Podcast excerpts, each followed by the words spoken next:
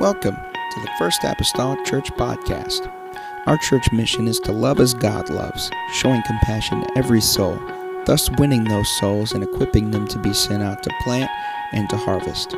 Thank you for joining us today, and we hope that you are blessed by today's podcast.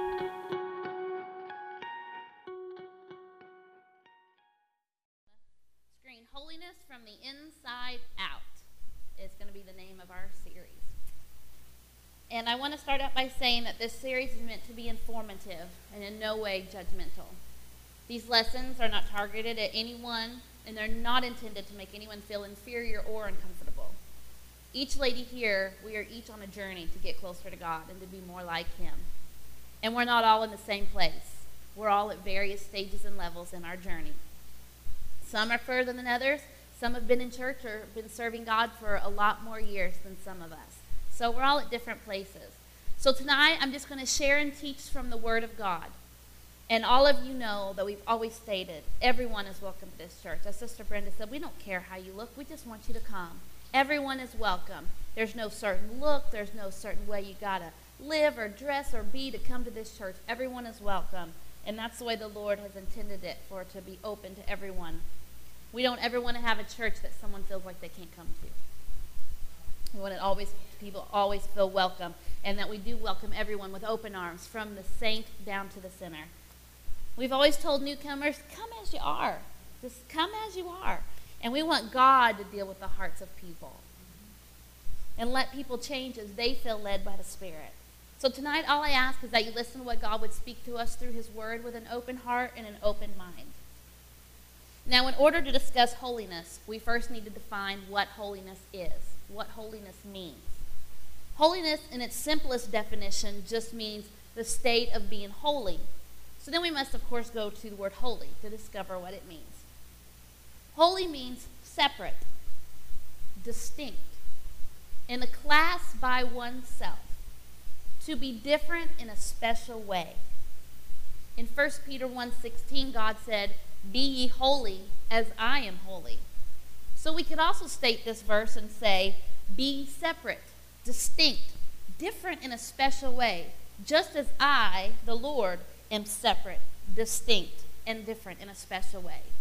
So if we want to be like God, then we must desire to be holy because the Bible tells us that He is holy. Holy comes from the word kodesh, and that just simply means other. God is other, or God is different than the world. So for us to be holy, then, is to mirror God, to show forth His principles and His glory through and by our lives. As saints of God, you could also say we are holy ones, Christ like Christians, to be like Christ. We show what God is like through our actions, through our speech, through our demeanor, through our attitude, through our dress. We let God shine through us in many different ways. Hebrews 12:14 tells us to follow peace with all men and holiness. We must follow peace and we must follow holiness, without which no man shall see the Lord. So if we want to see the Lord, we have to follow peace and holiness. Both of those things are important. But holiness must first start on the inside, in our heart. If we ever want to change our outward appearance, it's important that we change our heart first. Because if we just change the outside and the heart doesn't change, it's in vain. You can have a dirty face and put on a mask, but it doesn't change the fact that your face still needs washed. We can dress holy and modest, but if our heart isn't right, then there's still going to be an issue or a problem.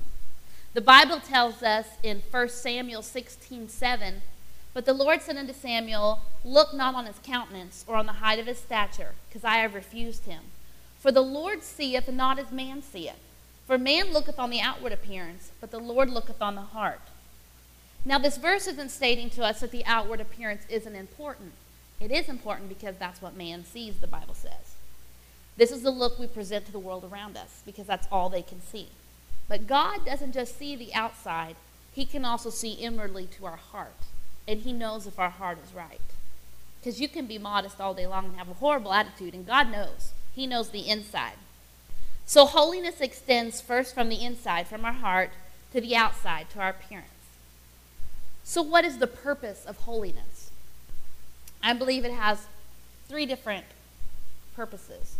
One is just for us to be more Christ like and to reflect God to the world. Two, I believe it's also for our protection through modesty. Some of these things we'll be covering in the future. I'm just giving you a little outline. And three, it's also designed to show a distinction between the sexes, between male and female. Holiness requires sacrifice and obedience to God's word.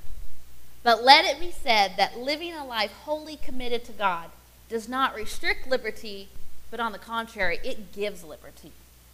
The Bible states in Luke 9:23, "And he said to them all, if any man will come after me, speaking of Jesus, let him deny himself and take up his cross daily and follow me." Now Jesus showed us a picture of what it meant to take up our cross. We, he carried his cross part way to Calvary. Then another man took up the cross and carried it the rest of the way. And it wasn't an easy task, it was a picture of suffering. Now, today's generation of churches want to tell us just lay down the cross. It's not necessary. We can still blend in with the world and be saved. But this denies what the very definition of holiness is, and that's to be separate, to be distinct, to be set apart. Holiness comes by dedicating our whole being to the Lord and being separated for his purposes. The Bible tells us in 2 Corinthians 6 16 through 18, And what agreement hath the temple of God with idols? For ye are the temple of the living God. As God hath said, I will dwell in them, and I will walk in them, and I will be their God, and they shall be my people. Wherefore come out from among them, and be separate, saith the Lord, and touch not the unclean thing, and I will receive you, and will be a father unto you and ye shall be my sons and daughters, saith the Lord God Almighty. God said, Come out from among them and be separate. We know separate means to be holy. God has never wanted his people to blend in with the world around them.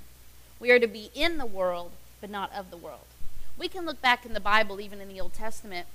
God's people, even at that time in the Old Testament, had an external sign that they belonged to him. For men, it was circumcision. That's how Pharaoh's daughter identified baby Moses as an Israelite, because she opened up and looked at the baby and saw that he was circumcised. And that's how she knew he's an Israelite. There was an external sign that identified Moses as one of God's people. And God still wants his people to be distinct, different from the world. He even said in the Bible that we were a peculiar people. So, how can we be separate from the world if we look like the world? Ruth Reader said in her book, Power Before the Throne, if we love the Lord with all our heart, mind, soul, and strength, obedience to Him will become our number one priority. Romans 12 and 1 says this I beseech you, therefore, brethren, by the mercies of God, that ye present your bodies a living sacrifice, holy, acceptable unto God, which is your reasonable service. 1 Corinthians 6 19. What? Know ye not that your body is the temple of the Holy Ghost which is in you, which ye have of God, and not of your own? Verse 20. For ye are bought with a price. Therefore, glorify God in your body and in your spirit, which are God's. Notice it says glorify God in your body and in your spirit, inside and outside.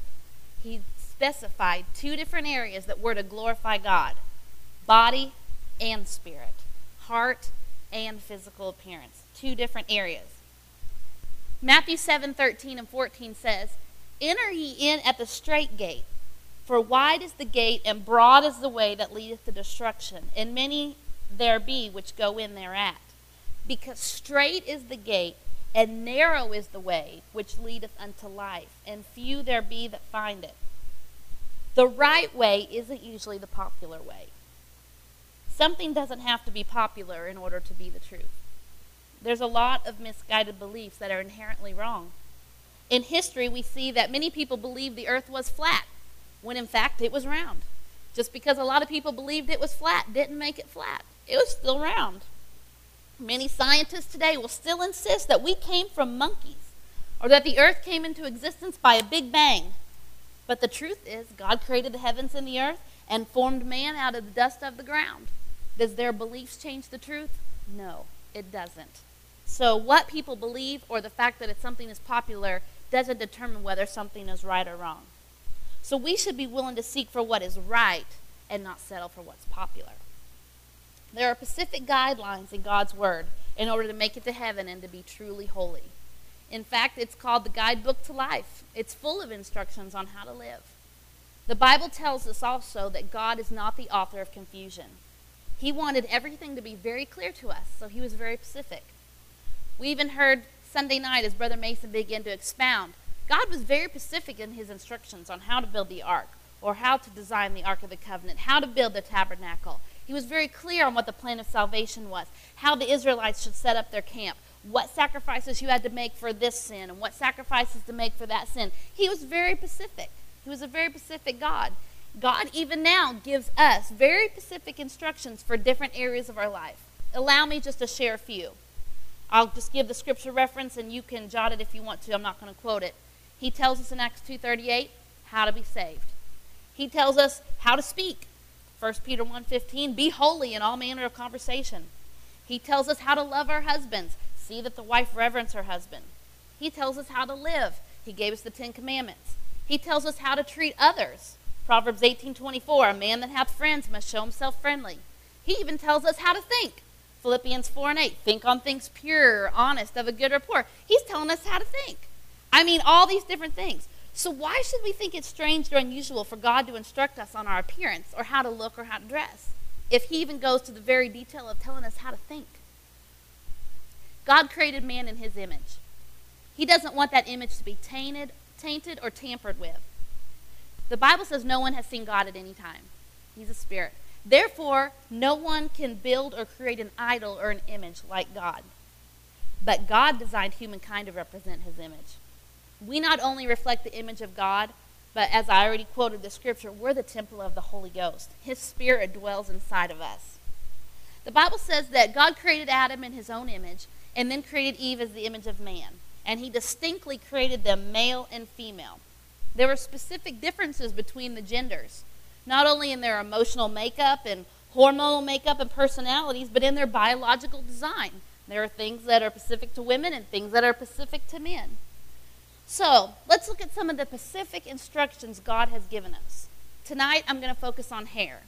In the coming lessons, we're going to focus on modesty, how to dress, distinction between the sexes, and other areas. But tonight, I want to focus on our hair. 1 Corinthians 11, I'm going to read several verses here, and then we're going to go back and talk about them. But I'm going to read verses 1 through 16. But be followers of me, even as I also am of Christ. This is the Apostle Paul speaking, okay? He's saying, Be followers of me as I also am of Christ. Now I praise you, brethren, that you remember me in all things and keep the ordinances as I delivered them to you. But I would have you know that the head of every man is Christ, and the head of the woman is the man, and the head of Christ is God. Every man praying or prophesying, having his head covered, dishonoreth his head. But every woman that prayeth or prophesieth with her head uncovered, dishonoreth her head for that is even all one as if she were shaven. For if the woman be not covered, let her also be shorn. But if it be a shame for a woman to be shorn or shaven, let her be covered. For a man indeed ought not to cover his head, for as much as he is the image and glory of God. But the woman is the glory of the man. For the man is not of the woman, but the woman of the man. Just speaking of the fact that God took a rib out of Adam to make woman. That's what he's referring to. Neither was the man created for the woman, but the woman for the man. For this cause ought the woman to have power on her head because of the angels. Nevertheless, neither is the man without the woman, neither the woman without the man in the Lord. For as the woman is of the man, even so is the man also by the woman, but all things of God. Judge in yourselves. Is it comely that a woman pray unto God uncovered? Doth not nature itself teach you that if a man have long hair, it is a shame unto him? But if a woman have long hair, it is a glory to her, for her hair is given her for a covering. But if any man seem to be contentious, we have no such custom, neither the churches of God. So, I've read those 16 verses, some kind of wordy in the King James Version. Let's look at this setting of Scripture. First of all, who was this written to? This was written unto the church at Corinth. It was written to some established believers. There was a church there. The Apostle Paul had set up, and then he had moved on, and then they had some issues, and they needed them addressed. They had some questions and some problems. And so he was writing this epistle to be sent back to the church to address their problems. So, who is writing this scripture? As I already said, the Apostle Paul is writing. Now, he states in 1 Corinthians 14, which is the same book that this is written in, that if any man think himself, excuse me, it's in uh, chapter 14, verse 37. If any man think himself to be a prophet or spiritual, let him acknowledge that the things I write unto you are the commandments of the Lord. All right, so what are the scriptures about? These particular scriptures deal with a man and a woman's hair, specifically the length. Now, why was this topic important for the Apostle Paul to address? During this time in Corinth, the people there worshipped many different gods and idols. There was temples to Diana, there was Apollo, there was different gods, and they had different temples and idols and things, and they would have to go to that particular temple of that particular god to sacrifice or to offer um, something to them. So it was also known in that time that there was a temple erected at the very height of the city to the goddess Diana when girls or women came to dedicate themselves to the temple, you know, there you hear of in the Bible times there's temple prostitutes, there was women that came in and became priestesses and things like that. When girls and women came to dedicate themselves to the temple, they would shave their head and cast their hair into the fire as a sacrifice to their goddess. Also, heathen priestesses in the local temples of Apollo and Aphrodite, they offered worship to their gods bareheaded and temple prostitutes would cut off their hair during sensuous religious rites and dances. As people begin to convert to serving Jesus, they just assumed they should do the same things they had done for all these other gods they used to worship. It was a common practice that girls sacrificed and offered their hair to their God. But the Apostle Paul wanted there to be a clear understanding of what God ex- expected. So he begins to tell us in verses 4 and 5 that if a man covers his head, he brings dishonor to himself, and if a woman uncovers her head, she brings dishonor to herself. So, what is this cover? How should a woman cover her head? Verse 15 explicitly tells us that God gave woman her hair for her covering. Our hair is God made and God given. We don't need a veil or a hat, that's a man made item. The Bible specifically says our hair is our covering. Verse 15 also states that a woman should have long hair, that it is a glory unto her. Now, the word long comes from the Greek word koma or komeo, and this is translated to mean uncut or let the hair grow long. Now, please understand that with the word long, there is no specific length associated with the word long in Scripture. Obviously, we know due to genetics and culture, everyone's hair grows at different rates and different lengths. There's no ruler or measuring stick we have to go by that says your hair has to be so many inches or so many feet long. But each lady choosing to leave their hair uncut just puts us all on equal footing. Just kind of like paying tithes, everyone pays their 10%, you know, and then everyone's on equal footing because everyone's given 10%. If all of us as ladies choose to let our hair grow uncut, it puts us all on equal footing. And in God's eyes, no matter the length, as long as we aren't cutting it, it is long in God's eyes. But obviously, we know we can't cut our hair and let it grow at the same time. Scripture states in verse 6 that if a woman isn't covered, it's a shame unto her, and that she may as well just be shorn or shaven. And we know that terms of shorn and shaven makes you think of like sheep shearing or, you know, just completely shearing. So being shorn or shaven is just right at the scalp. In other words, if she's going to uncover her head by cutting it, she may as well just shave it completely off and be completely bald. Because we know that trimming is the same as cutting. The very definition of trim just means to cut. The only difference is how much you're cutting off. Trimming is cutting a small amount, a cut is cutting a larger amount. And God's stating that if you're going to dishonor your head by cutting off any amount at all, you may as well just shave it off because it's the same to God as if you were bald. Now, let me just insert here that some ladies have hair that is thinned or fallen out due to age, illness, disease. This is not the same thing as what we're discussing here. That's not a willful choice made by the lady to remove her hair. It's beyond her control. Sister Sheila can be a testament to that. It wasn't her in her control when she went through chemo for her hair to fall out. It was just a result of the illness that she had. But thank the Lord it's grown back so long and beautiful again. And also we tell people that people newcomers, new in the faith, new to the church, the day you choose to stop cutting your hair, it becomes long in God's eyes. There's no certain length or so many amounts of time that you have to let it grow to become long. It's automatically long in God's eyes the day you choose and say, Lord, I pledge it to you and I'm not going to cut it any longer because I see it in your word. Now, some people say the Bible just says it's a shame. It doesn't say it's a sin explicitly. Well, let's look at some other things that the Bible calls a shame. And if you want the scripture reference, I can give them to you. Here's some things that the Bible specifically says is a shame lying, rape, folly, pride, stubbornness, nakedness, lust, and idolatry. Are any of these things a sin? Of course they are. Cutting our hair in any amount falls into the same category of shame as these items. By contrast, it states in verse 14 that it's a shame for a man to have long hair. In other words, he should keep his hair cut short. Long meaning uncut, short meaning cut. The Bible says that man is the image of God, and he should keep his head uncovered. In other words, if man represents the image and glory of God, the glory of God is to be revealed. It's not to be covered up, it's to be uncovered. That's why his hair is to be cut short.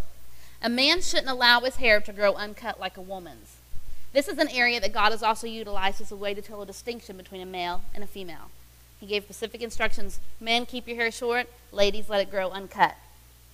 The Full Life Study Bible commentary tells us that in New Testament times, long hair was disgraceful and shunned by Jewish men, and even those in first century Corinth. Now, contrary to popular paintings, Jesus did not have long hair. He looked like every other male during that time. We know that when Judas went to betray Jesus, in order for him to be identified to the soldiers, he had to kiss Jesus. Well, if Jesus looked so different from the rest of the men and had long hair, why would he have to point him out? Because Jesus looked like the rest of the men of that day. He had his hair short. It was disgraceful for a man to have long hair. The Bible even describes the hair of Jesus in Revelations 1:14 when it says, "His head and his hairs were white like wool." If that's the case, we know wool is tight and knitted close to the head. Verse 14 goes on to say, oh, let me state this too. Let me back up and say, the apostles that knew Jesus, if their Lord and Savior, the one they vowed to serve and pledged their life to, had had long hair, then why would they sit there and tell somebody it's a shame for a man to have long hair if the one they chose to serve had long hair? Because Jesus had short hair. And so they went on to say, it's a shame for a man to have long hair. Verse 14 also says this does not even nature itself teach you? Now we know that by nature, most men go bald. And by nature, most women, there's a few exceptions, but most women keep their hair as they age, it just turns gray. Nature is indicating that baldness is a normal consequence of being male. Therefore, we understand through nature that little or no hair on a man is just an ordinary, normal occurrence. But that little or no hair on a woman is unnatural it's shameful. Most women, the majority of women, don't lose their hair as they age like a man does. It's the difference between male and female. It's just nature's course. Now, let me just insert a little side note here since it was talk, since I talked about gray hair. We don't really have a reason to color or dye our hair neither. Listen to this verse. Proverbs 16:31 states, "A hoary head, hoary means gray. A gray head is a crown of glory it is found in the way of righteousness. The God's Word translation states silver hair is a beautiful crown found in the righteous life. Now, listen to this little exposition on this phrase here. Gray hairs, white locks, through age are very ornamental. They look very beautiful. They bespeak gravity, wisdom, and prudence and command reverence and respect. With the ancient Romans, greater honor was paid to age than to family or wealth. The elder were revered by the younger next to God. So it was very um, common in ancient Rome that if you had elders and they had and they were identified by their gray hair, they were very reverenced, even above those that were wealthy or family. They were shown respect. And sadly to say, I believe that's somewhat of a lost art in our day. But I believe that our elders should be revered and the little bit of gray that I got, I pray to God, Lord, if I'm getting gray, then let me get wisdom at the same time. because if you're going to give me gray, Lord, I need all the wisdom I can get. 31. And what I think is so awesome is that in the Corinthians it says that a woman's hair is given her for, uh, for glory unto her, but it even states in Proverbs that a gray head is a crown of glory. So we can see that long uncut hair is glory, and just allowing our hair to gray as it does naturally is glory. It's just part of the process of life. So, Scripture states that long hair is a glory unto the woman, and that gray hair is a crown of glory. Now, glory is defined as this a highly praiseworthy or brilliant asset, something that secures praise or renown, resplendence, magnificence.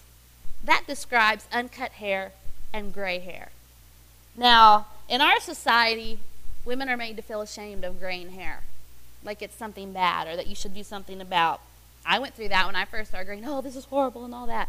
But the Lord quickly changed my attitude when you start looking at others like Sister Sheila that have went through, you know, losing their hair. There's a lot more devastating things, you know. And then when you start reading this in the Bible, it doesn't matter what society says. It matters what God says. And He says that it's magnificent, that it's a brilliant asset, that it's something that secures praise. That's wonderful. Something to be praised. A crown is even, the Bible says, it's a symbol of authority, majesty, and glory. So we should never look at our hair in a bad way ever again when we see how the Lord views it. That if we leave it uncut and we just let it be natural and gray as it wants to or whatnot, the Lord sees that as magnificent. He sees it as beautiful. He sees it as resplendent. I mean, that's some really high, praiseworthy comments to say those things. So we have two contrasting words used in Corinthians we have shame versus glory. And what we end up with is a result of our actions. Cutting our hair will bring shame, letting it grow long brings glory. Now, he ends this series of verses by stating that if anyone disagrees with these teachings, then they should be told we don't have a custom for men to grow long hair and for women to cut theirs off. It goes on in the Amplified Bible, um, and this is based on that verse 16 at the end of 1 Corinthians 11. The Amplified Bible says, now, if anyone is disposed to be argumentative and contentious about this, we hold to and recognize no other custom in worship than this, nor do the churches of God generally. The Message Bible says, I hope you're not going to be argumentative about this. All God's churches see it this way. I don't want you standing out as an exception. So let's pause here for a moment and take a look at history and what has caused this transition and shift towards ladies cutting their hair. Because from New Testament times all the way up until the 1900s, women always had long, uncut hair for over 5,000 years. In the Old Testament, in the book of Deuteronomy, a shaved head was a mark of shame. Even in World War II, when the Nazis put the Jews in the concentration camps, part of the humiliation process they put them through was to shave all their hair off. The widespread practice of women cutting their hair began in the United States in what was known as the Roaring Twenties which was a decade defined by a spirit of materialism, immorality, and rebellion. We know that World War I took place from 1914 to 1919, and during this time, the majority of men were off to war. And women began to take on jobs that had always been delegated to the man. As a result, women started dressing like men. This is when women began wearing pants for the first time, and we'll talk about that in our next lesson. But immediately following this, women also started chopping off their hair to just below their chin, known as bobbed hair. Many articles throughout the 20s in the newspapers were written on this subject. It caused a lot of controversy and a lot of upheaval. Marion Spitzer in the Saturday Evening Post, June 27, 1925. There hasn't been a newspaper printed for the last two years that hasn't carried some sort of little story about women's hair. It used to be a woman's crowning glory, but now it's just hair.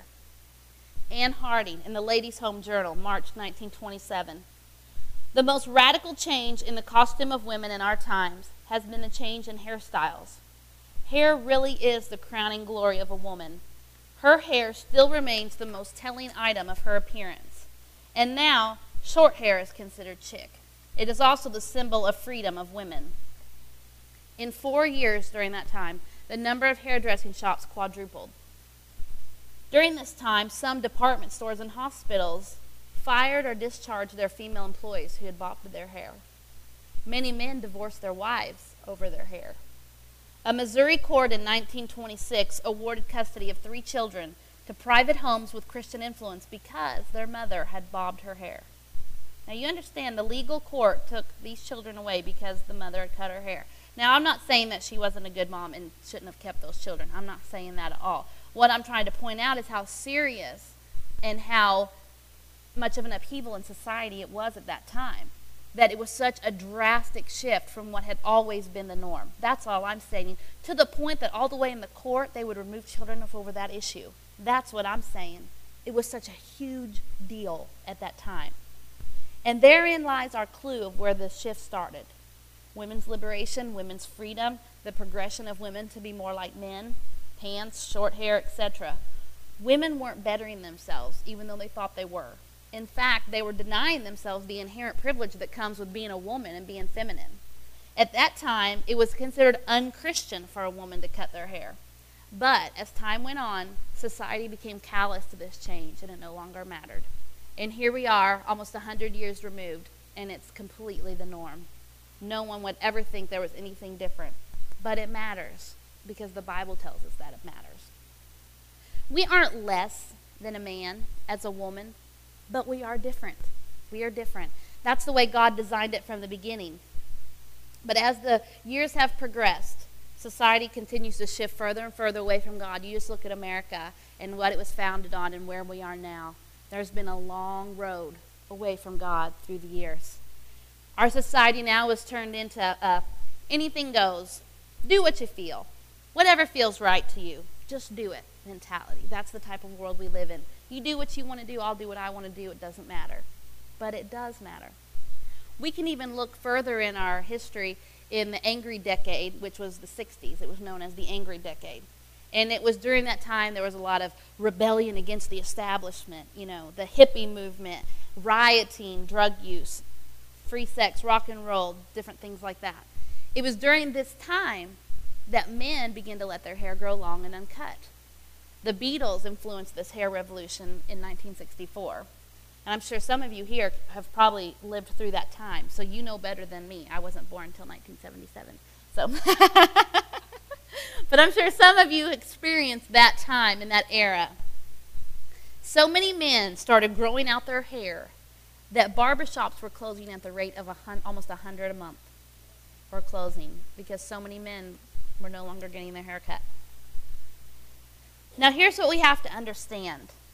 And I think this is where it really takes prevalence and it kind of brings it home to the church. We have to understand that something spiritual takes place when women cut their hair. Spiritually, a woman whose head is uncovered, and not necessarily conscientiously, but is in essence trying to step into man's given role. Because the Bible designed man to have short hair and not the woman. The woman was to have long hair. Verse 10 tells us in that chapter, 1 Corinthians 11, that a woman has power on her head because of her uncut hair. Specifically, power of the angels. Now, the Greek word for power is exousia. This word means privilege, force, freedom, mastery, delegated influence, or authority. Delegated influence. In other words, something that has been delegated to us by God to be an influence. Delegated influence. Isn't that awesome? Or authority, liberty. So, having long, uncut hair, according to the Word of God, gives us special power in the spiritual world. Now, I'm not saying there's anything magical about our hair. Not like Rapunzel that can wrap it around a guy's hand and he's automatically, woohoo, my hair did it, it glowed and it took care of it, okay? I'm not saying there's not a thing magical about our hair, okay? Not one thing. But there is special privileges given to us by God in the spirit realm because we have been obedient to his word in this area of our life. If you look in the book Ruth Reader wrote, Power Before the Throne, she tells us about Lucifer. We all know Lucifer, he was an angel in heaven, he was cast out. We know him also as Satan, the roaring lion, the father of lies, etc. Okay? But before he sinned and was cast out of heaven, Ezekiel 28, in the book of Ezekiel, chapter 28, it tells us that Lucifer was referred to as, Thou art the anointed cherub that covereth, and I have set thee so. Thou wast upon the holy mountain of God. Thou wast walked up and down in the midst of the stones of fire. And then he goes on to say, I will destroy thee, O covering cherub, from the midst of the stones of fire. So we look and we see that Lucifer's main responsibility was as the covering cherub that guarded the glory of God. But we know that he tried to usurp God's authority and take his place. He wanted to ascend up and be like the Most High. He wanted to be above God. And he was cast out of heaven he lost his covering. Now, notice all that took place. And then when God created Adam and Eve, isn't it so awesome? He delegated this responsibility to the woman. It used to belong to Lucifer, but now it belongs to us because we were given our hair as a glory and as a covering. It used to be Lucifer's place to cover it'd be a covering cherub of God's glory. He lost that position. And God created woman and said that our hair was for a covering and our hair was for our glory. Okay? So now we see that the enemy of our soul wants to tempt women over and over to tamper with the covering because it symbolizes to him everything he lost. And he wants us as women to lose this covering too. We are now guardians of the glory, Sister Reader says. But the glory is not ours, it's the glory of God that resides upon us and in our life. So a woman's hair signals to the spiritual world whether we are in rebellion or submission. Obedience to God's word, we let it go uncut. We choose to cut it, it's we are not obeying. So what's the first thing that we know most women when they've been in the church they do when they backslide? Most of the time they cut their hair. We look at the Ark of the Covenant and we see the guardian angels. The Bible specifically describes what the Ark of the Covenant looked like. You had the box, and it was hollow inside, it was covered in gold. And then you had the mercy seat on top, and you had the cherubs, the angels that were on it, and their wings come up, and they touched, and they was covering over, and the glory of God would come down right there on top of the ark. And those angels were designed to cover over the glory of God. The cherubims were attached to the mercy seat. It was all formed out of, the Bible talks about beaten gold. You know, it was all beaten. It wasn't glued together, nailed together. It was all from one piece. You couldn't separate the angels from the mercy seat, which the mercy seat also was like the lid that went over top of the ark. So when you lifted up the mercy seat and removed it from the ark, the angels went with it because they were part of it. They were attached, okay? So whenever we remove our covering, we cut our hair, we are removing the power of the angels.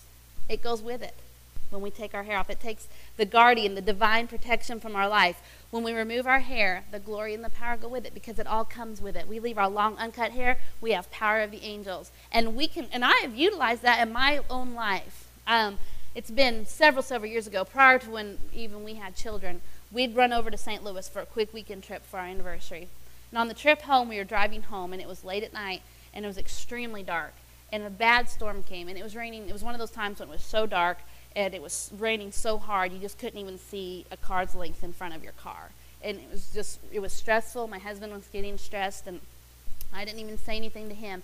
And i just began to pray silently in my mind and i said god you told us that you gave us power of the angels on our head because of hair. And Lord, I have kept my hair holy and I've kept my hair uncut before you. And I pray right now in Jesus' name that you either let this rain stop or you give us safe passage through this storm.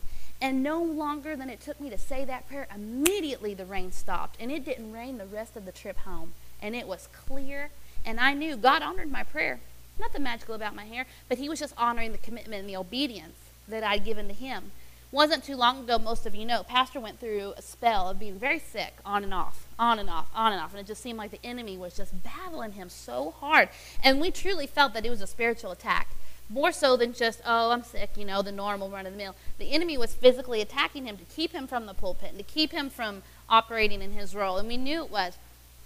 And uh, I was on a walk, Sister Mason and I were walking, and I told her, I said, you know, I really feel impressed that I need to go home tonight and I just need to lay my hair over top of my husband and pray and say, God, I've been obedient. Again, the same prayers I prayed like on the way home from St. Louis. Lord, I am praying over my husband through obedience I've done to you in letting my hair grow long and uncut. You gave us power of the angels, and you let your angels come down and minister to him and touch him in his body. And it wasn't very many days after that that he was all right. And I, nothing I did, but the Lord does honor us in our obedience.